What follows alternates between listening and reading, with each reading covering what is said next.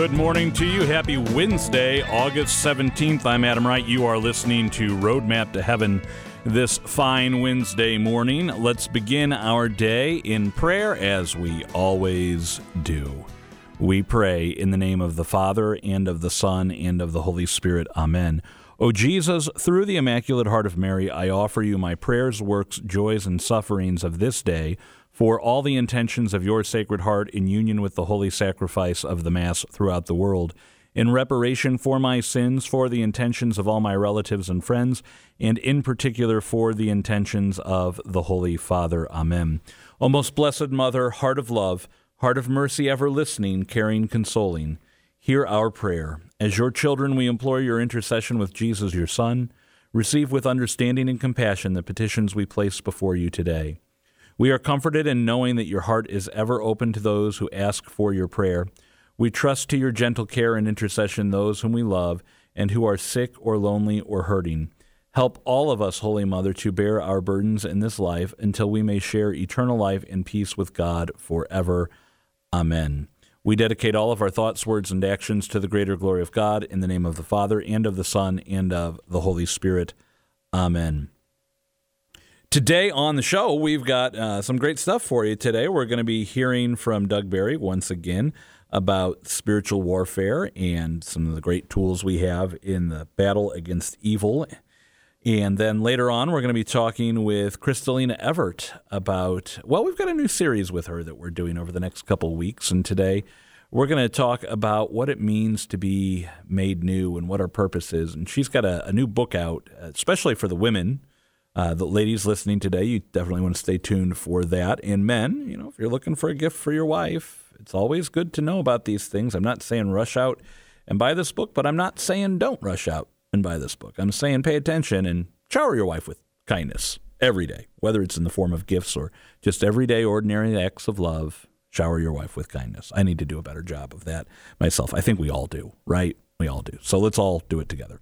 Uh, and finally, on the show today, we're going to be talking with Dr. Scott Hahn yet again. And uh, today we are going to be talking about a very important title given to the Blessed Mother at the foot of the cross when she is standing there with the beloved disciple. And that's, you know, if, if you know, you know. And if you don't, stay tuned because then you'll know later what that title is and why it's so important. So that's what's on the show today.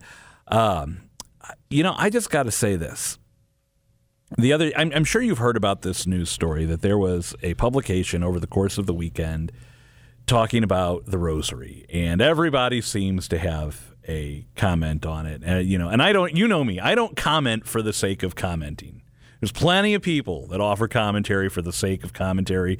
I don't need to be one of them. You don't, you know, you don't need to know every last thing I think. You have your own opinions. You form your your own conscience through the church. You you study. You form your faith. I mean, you take it seriously. You're listening to Catholic radio at seven o'clock in the morning on a weekday right now. I don't need to tell you to take your faith seriously. You already do. You know, but we're all striving for the same thing to grow holier, to grow holier, to grow holier. I say it three times because it's that important. We want to get to heaven. We want to be saints one day.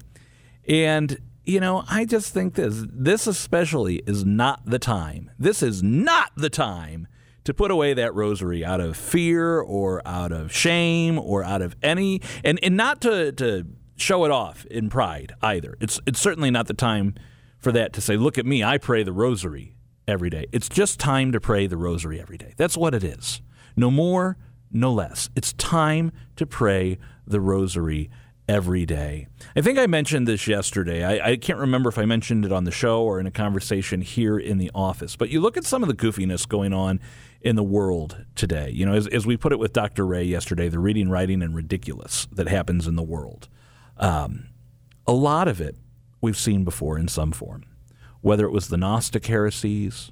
You know, some of it, this whole idea of my soul, my spirit is separate from my body, you know, that I, I might not be what my body is. That's that's Albigensianism, separating the soul from the body. You know, the body's bad, the soul's the only thing that's good. Body bad, soul good. That was Albigensianism. And what was, you know, there's a lot more to it than that, by the way. Don't don't go out and tell everybody. Adam Wright told me everything I need to know about Albigensianism. There's a lot more to it than that. But what was the tool given to the church? It was given by Our Lady to St. Dominic. We heard about it last week on the show. The Rosary. The Rosary, the Rosary, the Rosary. So don't stop praying your rosary. Don't get proud and conceited in praying your rosary. Just pray your rosary. That's all I have to say about that. Uh, we do have a lot to get to on the show today, so without further delay, let us go now to Mike Roberts for a look at today's weather. Today is the feast day of St. Joan of the Cross. Born in France in the mid 17th century, her baptismal name was Jean Delanoue, and she was the youngest of 12 children. Her father was a draper, and her mother ran a small shop that catered to pilgrims who came to visit a local shrine to the Blessed Mother known as Our Lady of Pity, with a statue of the Blessed Mother holding the body of Jesus while an angel supports his head. She grew up working in the shop and then, after her mother died, running it herself. Unfortunately, Jean was known for her greed and an especially strong dislike for the poor and those begging for help. Then one day she crossed paths with a poor widow named Francois Fauché, who predicted Jean would one day have a passion for those she so despised who were poor. After this encounter, Jean's heart did change, and she began caring for those poor she so often disliked. Eventually, she closed her business and found what came to be known as the Congregation of St. Anne of Providence, and it was then she took the name St. Joan of the Cross. She would go on to found 12 communities and several hospices and schools. She died on this day in 1736 and was canonized in 1982 by Pope St. John Paul II. St. Joan of the Cross, please pray for us. I'm meteorologist Mike Roberts for Covenant Network. Have a blessed day. Saint of the Day can arrive each morning by subscribing on your favorite podcast player. Search Covenant Network to see all our podcasts. Doug Barry is with us again today. We're talking about the tools that God gives us for spiritual warfare. And so, Doug, we've talked about sacramentals, those things that we can wear, those things that we can have around the house, medals, scapulars, blessed salt, holy water. We talked about the prayers that we can be praying every day. And you mentioned, you know, the saints that you pray through their intercession might be different than the saints that I pray through their intercession. And that's the beauty of the church is we have so many great saints that everybody can pick the saint that resonates with them. But I'm going to combine all of this now, both a prayer and something I keep in my pocket that I carry with me everywhere I go. And that's my rosary because in all of this, until we start talking about the sacraments, when we're talking sacramentals and devotions, there is no greater tool we have than the Holy Rosary. This is one of those things that in even in exorcisms, it has been proven that the demons flee from the rosary. They despise calling on the Blessed Mother, especially in this way through this devotion. And it's not even just the Blessed Mother alone, which right there, you're talking about the woman that is the, the head crusher, if you will, of the demons. But as we've mentioned in the past, this is the school of the Holy Family. This brings us into the streets of Jerusalem. We can almost feel the dust of Christ carrying the cross. We can see the drops of blood when we meditate on the sorrowful mysteries. If we really step into those moments, we can hear the crowd screaming and shouting. We can be at the wedding feast of Cana and we can hear the conversation going on amidst all the laughing and the singing and the conversation of all the people who've gathered from so far away. And then there's the Blessed Mother talking to Jesus, saying, Son, they're out of wine. These amazing pieces of the life of Christ and the history of the Holy Family, of all those characters, if you will, that have lived in all of those 20 mysteries. This can roll around inside of our heads and in our hearts and flow through our veins. It is life changing, altering sort of prayer and devotion. And the demons hate it, they despise it. But it also changes us. When we pray the rosary, it changes the way we look at so many things in life. On a natural level, meditating on the rosary, especially for 15 to 20 minutes, is a very calming thing that actually can help the brain heal. This has been studied and tested. Archbishop Fulton Sheen would talk about the power of meditation, the right kind of meditation. Okay, let's make very clear yoga and that kind of garbage, new age, evil garbage should be done away with instantly, immediately. Meditating on the rosary is different. Okay, that's a whole different approach. But even Fulton Sheen would talk about the power of how it would help heal and order. People who have suffered even with brain injuries, yet take meditation in the rosary, have found help. People who have struggled with addictions from porn addiction, drug addiction, gambling addiction, these types of things have had their brains physically altered in the positive by praying the rosary. So, on a natural level, it's powerful and effective. Spiritually, powerful and effective. Emotionally, psychologically, it can change the way we look at everything. I will say this, though it's difficult at times to pray the rosary. I don't know about you, Adam, but every time I pray the rosary, I'm not feeling that. Sort of lofty moment. In fact, that rarely happens for me. I feel peace. I look forward to the rosary. I do find a lot of peace. I've been praying it for years. I rarely ever miss a day. And if I do, it's because of some bizarre scenario. But when I pray the rosary, I normally just realize that I'm doing it because I I know it's good. And I've been asked to do it by the Blessed Mother herself, as she said in Fatima and many, many other Marian apparitions approved by the church. She talks about the need to pray the rosary. So people who are struggling with the rosary, I know some out there are listening right now are thinking, yeah, I don't get anything out of the rosary. You know, I don't pray the rosary because I want to get something out of it, though. I pray the rosary, number one, because I was asked to by our Blessed Mother, ultimately by God, then through Our Lady. I was asked to pray it. And I do know psychologically, emotionally, physically, it has benefits to it. Just like sitting peacefully and calmly for 15 or 20 minutes on your own on your patio and looking at nature has benefit to it. Imagine going through the repetition of something as beautiful as the rosary. So I encourage people Try it for at least a month. Oh, Doug, that's too look, 15 to 20 minutes a day for a month you can't do to see if it could change your life and your soul forever. Look, I just say try it for at least a month. You will see the benefits probably to the point where you won't want to not pray it because you're going to find how incredibly, incredibly helpful it is on all these different levels. You know, Doug, I would say I don't always want to pray the rosary, but I don't ever regret taking the time to pray the rosary when I'm finished. Well and said. I, I, can't remember if this was Fulton Sheen, Archbishop Fulton Sheen, or St. Louis de Montfort, who said that, you know, even when we're not feeling it, I'm going to paraphrase here, even when we're not feeling it, if we pray just five mysteries of the Rosary, we've just prayed 53 Hail Marys and six Our Fathers, the Apostles' Creed, the Hail Holy Queen, the Fatima prayer five times. That's 60, 70 prayers we would not have prayed that day if we didn't take the time to pray the rosary. And those prayers can be very efficacious, even if we're we're not feeling it. Exactly.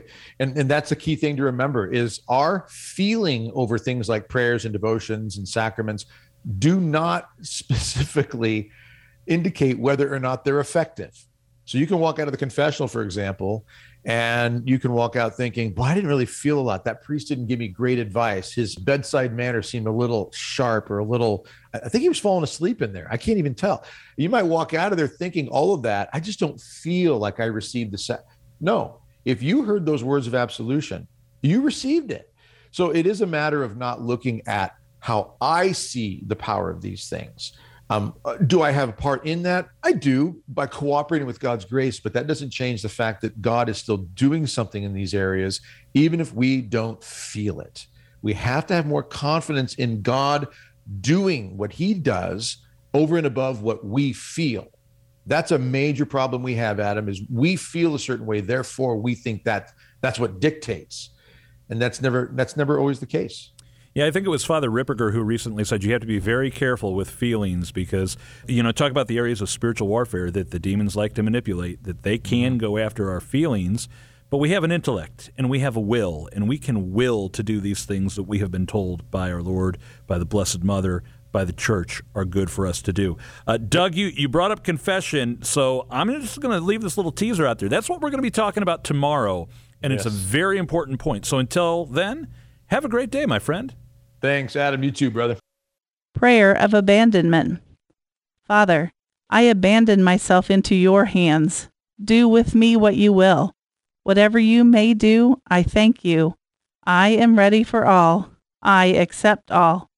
Let only your will be done in me and in all your creatures. I wish no more than this, O Lord. Into your hands I commend my soul. I offer it to you with all the love of my heart, for I love you, Lord, and so need to give myself, to surrender myself into your hands without reserve and with boundless confidence, for you are my Father. It's time to head out west via the phone. Although I would be all for going out west right now. I love going out to the uh, southwest United States. But we're going to talk by phone with Crystalina Evert, host of Women Made New, who you can hear right here on Covenant Network on Saturday mornings. Crystalina, it's always good to speak with you. I love being on your show, Adam. Thanks for having me back. Well, we're glad to have you back. And I see that not only are you back with us, but you have a new book called Women Made New Reflections on Adversity, Transformation, and Healing. So, as someone who's been trying to write a book for the past year and a half with no success, number one, congratulations. But number two, what's the story behind it? Why did you even write a book? Thank you so much. And I see such a need amongst women. And so many women are hurting right now. And for some reason, it's hard for women to come together. And so with this book, what I did is I wanted to give women a manual and almost a weapon in their hands of no matter what it is they're going through in their life or what their past looks like or what brokenness they have to face, that they can overcome anything. And there are 12 different contributors that I got together for this book, coming from different ages, all walks of life. They had major struggles in their life and they overcame. But these women are also powerhouses in the Catholic Church because I feel like when I went through my own healing process, I had to look everywhere in different places. And I wanted a one stop shop for women to know these other women of God who have their own ministries, that have tools that can help them in their own difficulties in their life, and that they are overcomers. And I'm an overcomer. And one of the beauties and the shockers for me is that Mother Angelica is actually one of my contributors. The EWTN allowed me to go through, I went through 300 hours of live shows of Mother Angelica, and I would literally have my earbud in for this past year of just listening, doing laundry, cooking dinners, going outside, just always just listening, taking notes. And I went back to the very beginning of when she did her shows, and she had whiteboard shows. And we're talking very beginning. These are things people I don't even realize are out there. And I was able to compile two chapters from Mother Angelica that have never been in writing before. So that is really a treat for me, but also a treat for the readers because even though she is passed away, her message is so relevant for right here and right now in these times. I'm so excited to hear there are other contributors to this book because a little admission here. I have a, a penchant or a, a sweet tooth, shall we say, for chocolate covered peanut butter graham cookies. I love them, and that's what I keep in the house as a little guilty pleasure. But can you imagine if life it's was your treat, Adam, but it's your kryptonite too, right? right? It's exactly. Downfall. It's somewhere between comfort and gluttony. But th- right. then you go to the candy aisle or the cookie aisle at the store, and you see all of the options. And some days you say, you know, as much as I love this, it'd be good to to enjoy that. And it's the same way for me with spiritual masters, with speakers and authors such as yourself. Some days I really like to hear from certain people, and other days it's nice to get a different perspective. So tell us, you, you told us about Mother Angelica. Who else are we going to be looking for here? So we have Janet Bankovic. She has hers, her chapter, and then I have Teresa Tomeo. But then I also have Catherine Hadrow, and she's talking about people pleasing. Or I have Lisa Cotter talking about that feminine genius and where women fit in the church. Or I have Dr. Kimberly Chapion, who is a Catholic psychologist, counselor, and how you have to make space for grace for God in your life. And Leila Miller, she's another one. And we discuss divorce. And if you're a child of divorce or if you've gone through a divorce, how can you can overcome that? So and then also I have a priest, Father Joseph Mary Wolfe at EWTN, who was the chaplain there. And he actually wrote a chapter on beauty. And within his chapter, it's beauty tips. And obviously, it's spiritual beauty tips. But the things he says are so profound and things I truly never thought of. When he sent me this chapter, and he was one of the first people that got the chapter back to me, and it's when I was in the middle of having COVID, Adam. And I was so sick and just in such despair, right? And all of my eight kids, my gosh, it was terrible. I started crying and it was so life giving, his words to me. And that's what I see in all of these different various chapters. They're going to be incredibly life giving to all these different women struggling with all these very serious things in their lives. Well, Crystalina, I think the big question, because I know this is actually going to kind of set up our, our next few weeks together, having you here on Roadmap to Heaven. The big question is this if the goal of the show here is everyday holiness to get us to heaven, what is one thing you hope that readers of this book would take away that will help them in that mission of just growing in holiness and getting to heaven? One, that God has a very specific purpose and plan for each one of us, and not one of us is the same or we look alike. It's all very different because we're all just small pieces and portions in his huge masterpiece he has going on in heaven. And I want everyone in the next four weeks or three weeks that I'm with you in these segments to ask this one question, and that's the question I have these women asking in this book is what is keeping you, you alone, from becoming that man or woman God created you to be? Because there's something, there's some block, there's some brokenness, there's a vice, there's there's something in your life that is keeping you from fully embracing that man or woman God is calling you to, and whatever that is, that's where you go. That's where you start, and that's ground zero, and then you work from there. And sometimes it's scary, sometimes it's hard, you don't want to, but at the same time, that is where God's asking you to go because it's all hands on deck right now. God will give you the, the grace, the strength, the faith, and all the tools necessary to overcome and slay whatever is in the way because on the other side, it's a whole new world and God wants to change the trajectory of so many people's lives, but they need to show up to their own fight, Adam. All right. Well, you know, recently I went to a concert, heard one of my favorite soul singers, R&B, Mavis Staples, and she's got this song, If You're Ready come go with me and, and I'm ready. So let's go. Let's let's go all go let's there together. Go.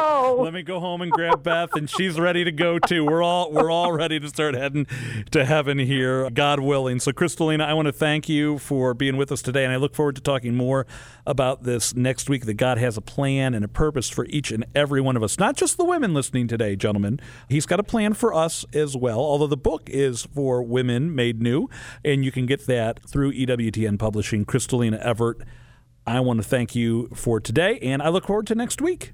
Me too. And everyone, take that question and really ponder on it this week and see what God has to say to you. All right, there's your homework. What does God have to Yeah, say to you you about go. your purpose? You got a week. You don't have to write it down, but you need, at least need to think about it. We're going to take a break here on Roadmap to Heaven so you can get a jump start on that. We'll be back with you in just a few moments. Prayer for the gift of prudence. Jesus, artful master of parables, your prudence eluded the hypocrites. Your actions were known before creation, displaying all the wisdom of your prudence. Eternity must have attended to minutia. Being prudent in your best interest, you considered all potential consequences, securing the outcome of your earthly life. Grant me the prudence to always be cautious and sensitive to the basic needs of others. Jesus, you have shown great foresight. Prudence truly originates from your being. Amen. Let's just say that today our catechist question is going to tie together a lot of things. It's a true or false question. True or false?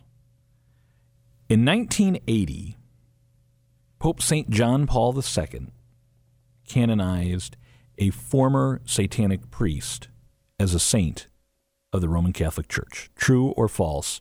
That John Paul II, Pope St. John Paul II, in 1980 canonized a former satanic priest as a saint in the Roman Catholic Church. Now, if you're a good test taker, you already know the answer to this is true. I'm not going to make this up for you, and I'm going to use it to tie everything together. And that's that's what I love about these catequiz segments. Uh, that saint, so well, it's actually blessed. So we should say beatified, not canonized. He hasn't been canonized yet. He's a, he's beatified. He's a blessed. So I guess technically it's false my my that's that's the professor's fault here. So you you still get credit for it. Uh, he, Blessed Bartolo Longo was beatified in 1980 by Pope Saint John Paul II. Now I love this uh, article I found by Angel, An, Angelo Stagnaro. It was shared by the National Catholic Register, who says he writes, It's the same old story. Catholic kid grows up in a religious family, goes away to university, falls in with a bunch of drug fueled satanic pagans, becomes a satanic high priest, comes to his senses, and realizes he's made the stupidest mistake world history, and ultimately reverts back to the church. It's the basic satanic rags to saintly riches story. Um, he, Angelo says the stories about Blessed Bartolo Longo are truly legendary. Some of the details aren't acceptable for mixed company, and even some of the battle-hardened Marines I know have blanched in horror at the tales, says Angelo Stagnaro. So here's here's the thing: grew up in a Catholic fa- uh, family in Italy in 1851. He went to go study law at the University of Naples. He falls in with a group of uh, satanic pagans.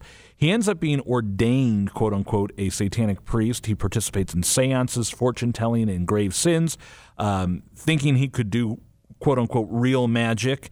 Uh, which just keeps adding to his fall and his fall away from the church and his fall away from grace and his fall away from God. Uh, it, it, sadly, he convinced many Catholics to leave the church and to participate in occult rites. But the more, this is the best part, the deeper he went into that, the more isolated, alone, and despairing he felt. Uh, dark depression, um, demonic oppression, and obsession. It, you know, he just realized he was so far away from God. He had a he heard his deceased father speak to him, "Return to God, return to God," and so he went and sought out a priest. And through the work of that priest, he ends up in prayer hearing from the words of the Blessed Virgin Mary. If you seek salvation, promulgate the rosary. If you seek salvation, promulgate the rosary. So, Blessed Bartolo Longo actually uh, converted, re- reverted from his ways, was reconciled to the church, came back into the church as one of the great blesseds with a history of promoting the rosary. There's a lot more to it. You got to look it up. You got to look up Blessed Bartolo Longo. It is a fascinating story. Unless you think it's, oh, this is a story from hundreds of years ago. Beatified by Pope St. John Paul II in 1980, Bartolo Longo only died in 1926. 96 years ago, at the age of 75, he died. This is the stuff of recent history, stuff we should pay attention to. We're going to take a break here in just a few minutes. We'll be back with Dr. Scott Hahn. You're listening to Roadmap to Heaven. Stay tuned. Prayer for Charity.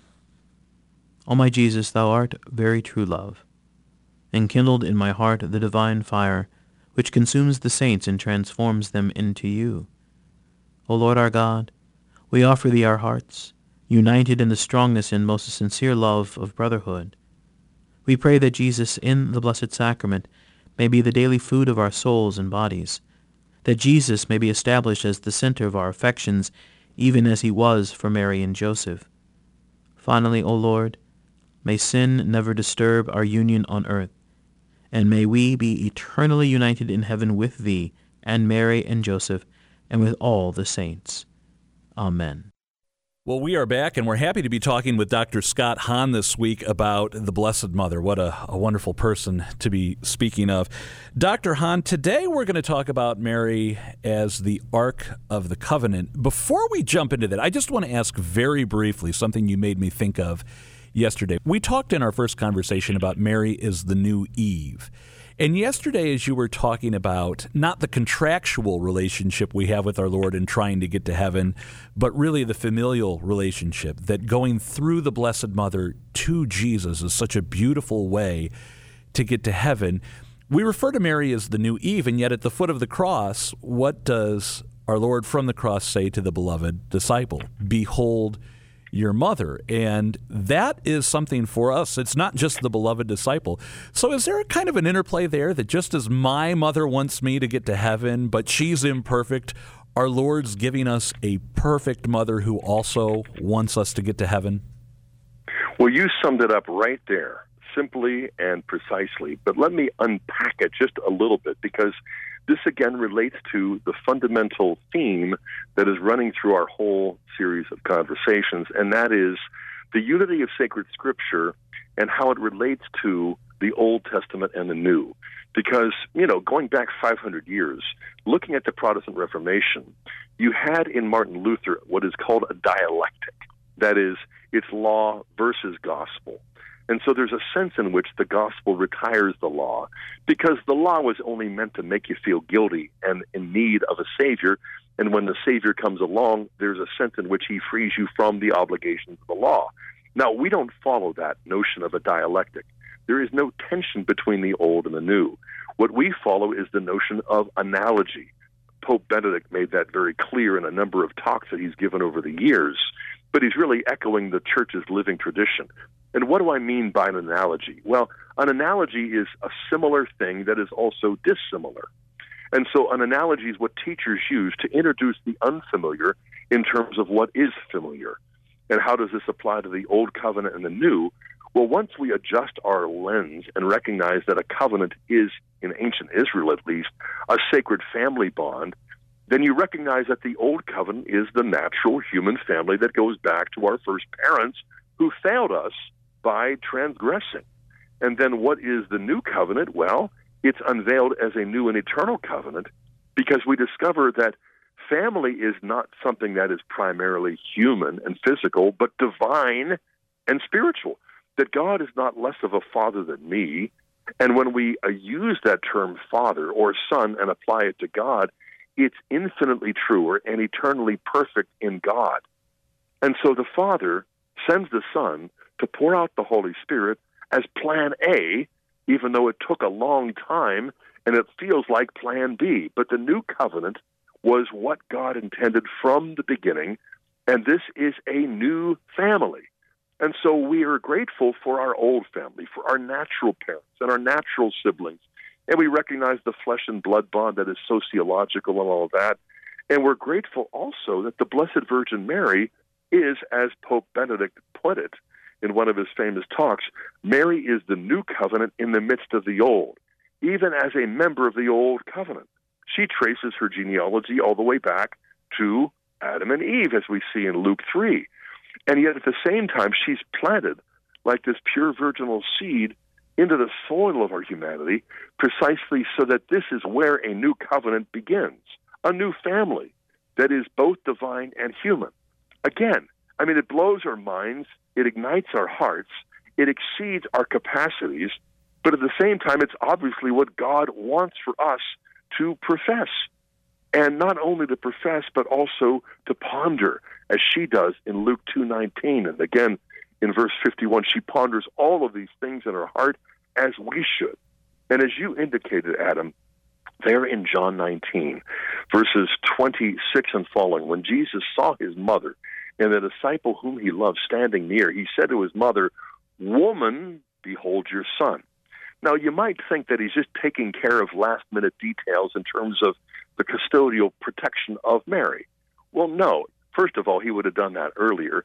Second of all, if he had blood brothers who were other offspring of the Blessed Virgin, as the Lutheran scholar Professor E.W. Hengstenberg noticed, he would never have been allowed to do that.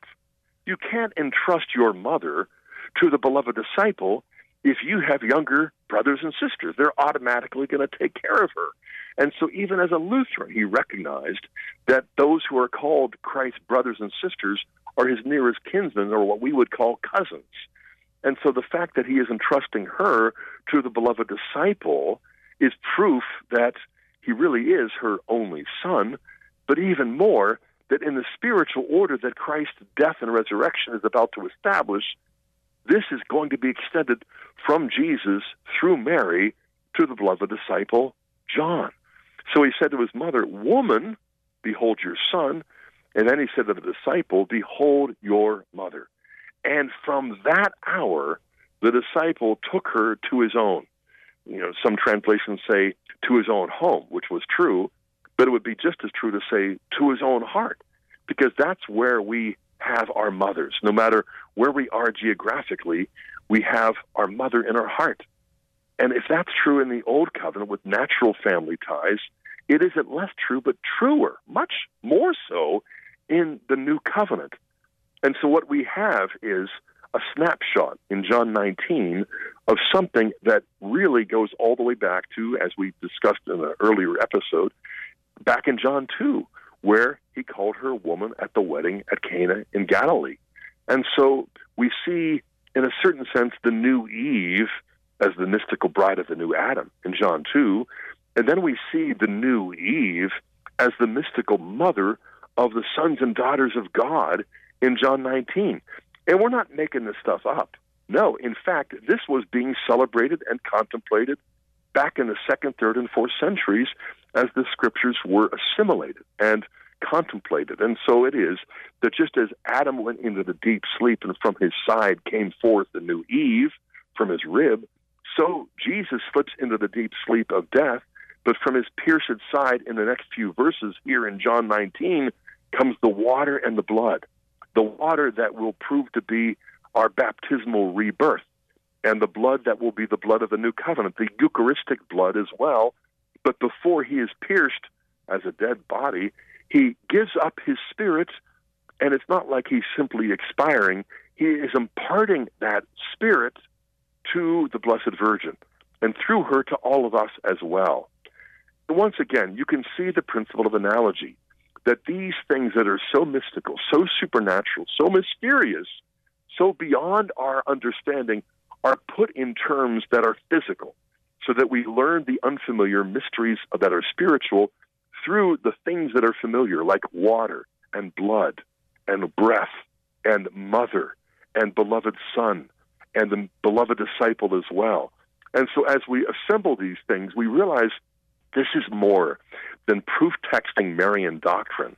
This is reading Scripture in its context, the old and the new, and how the new is concealed in the old, and then how the old is fulfilled and revealed in the new as being something that goes beyond our wildest dreams. It exceeds the highest hopes of even the holiest Hebrews that what God intended from the beginning was to draw us into a family communion that is not reducible to the physical fatherhood of Adam, but truly to the divine paternity of the Father through the Son in the power of the Holy Spirit. We cry, Abba, Father, but we're not a single parent family. The Blessed Virgin Mary is the mother of Jesus, the mother of God. But any man who's going to turn around and give us his own mother to be ours is not about to withhold any other blessing. And this is proof positive, Exhibit A, that if Jesus is giving to his beloved disciples his own mother to be our own, wow, the best is yet to come. Indeed. You know, Dr. Hahn, one of the most beautiful things about the Blessed Mother is that we could talk for hours about. Forever. we yes. could. We, we inexhaustible. the unfortunate thing is, it is morning drive time radio, and I, you know, I know some of our listeners are saying, "I don't want to turn this off, but I've got to go into work right now." So I think we're going to stop here for today, and tomorrow we're going to wrap up with that question: What does it mean to call Mary the Ark of the Covenant? I want to thank you for your time today. Oh, so much fun. Thank you, Adam, for the generous invitation and radio hospitality. We're going to take a quick break here on Roadmap to Heaven. Don't go anywhere. Act of contrition.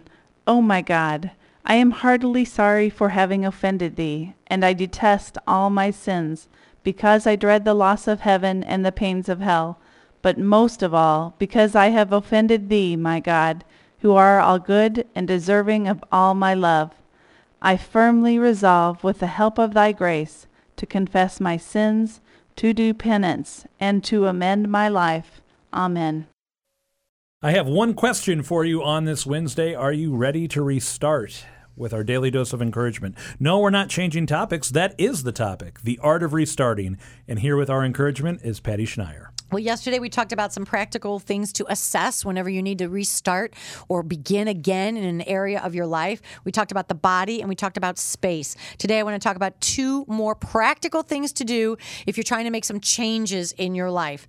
The first one is time. We need to address how do we use our time.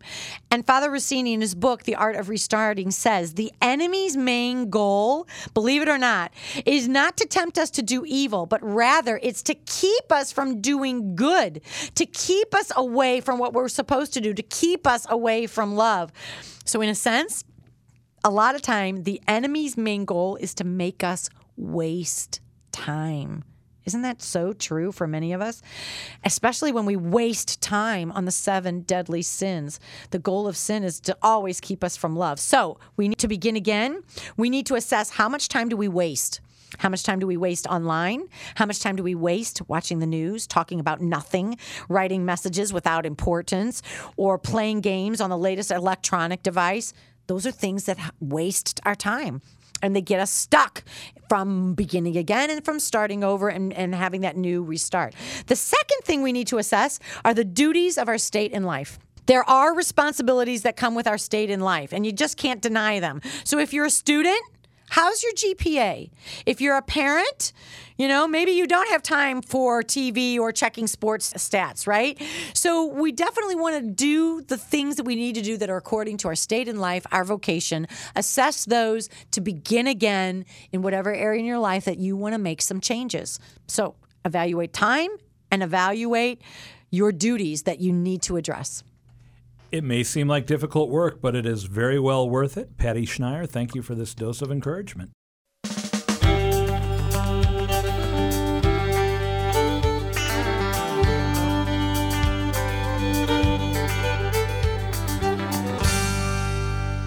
We are uh, sadly uh, out of time. You know, like we have a little bit of time left, but we don't have enough time for the daily dose of encouragement. We went on with Dr. Hahn so long there. So here's what I'm going to tell you to do.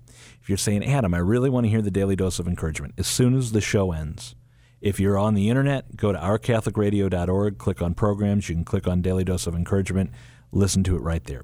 If you like podcasts, go find the Daily Dose of Encouragement podcast, listen to it right there, because Patty's got good stuff for us today.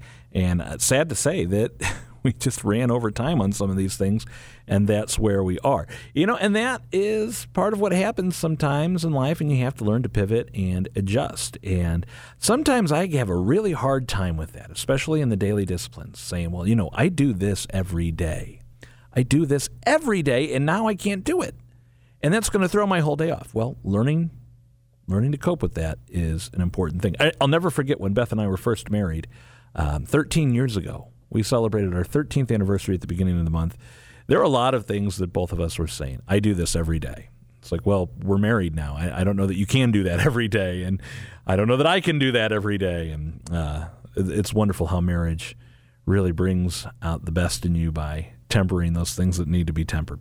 We're going to continue our conversations tomorrow with Dr. Hahn, and we're also going to continue with Doug Barry tomorrow. And uh, very important to tune in for that. Doug and I are going to be talking about confession tomorrow on the show. Uh, we also have a fascinating uh, conversation we had a few weeks ago with with a scientist talking about the Shroud of Turin and many other things. Um, we're going to bring you part of that conversation. That one's so good, but it's long that we're going to have to put that one on the podcast. So, all these great reasons to listen to the radio in the morning and then the podcast later in the day. There you have it. Let's pray. In the name of the Father, and of the Son, and of the Holy Spirit. Amen. All glory be to the Father, and to the Son, and to the Holy Spirit, as it was in the beginning, is now, and ever shall be, world without end. Amen. Our Lady, Queen of Peace, pray for us. Saint Joseph, Terror of Demons, pray for us. In the name of the Father, and of the Son, and of the Holy Spirit, Amen. Thank you, as always, to Crystalina Evert, Doug Barry, and Dr. Scott Hahn for being with us today. And as I said at the beginning of the show, very important Mass and sacraments always and pray the rosary. Pray the rosary. Don't be ashamed to pray it. Don't boast in praying it. Just pray the rosary today. For Covenant Network, I'm Adam Wright.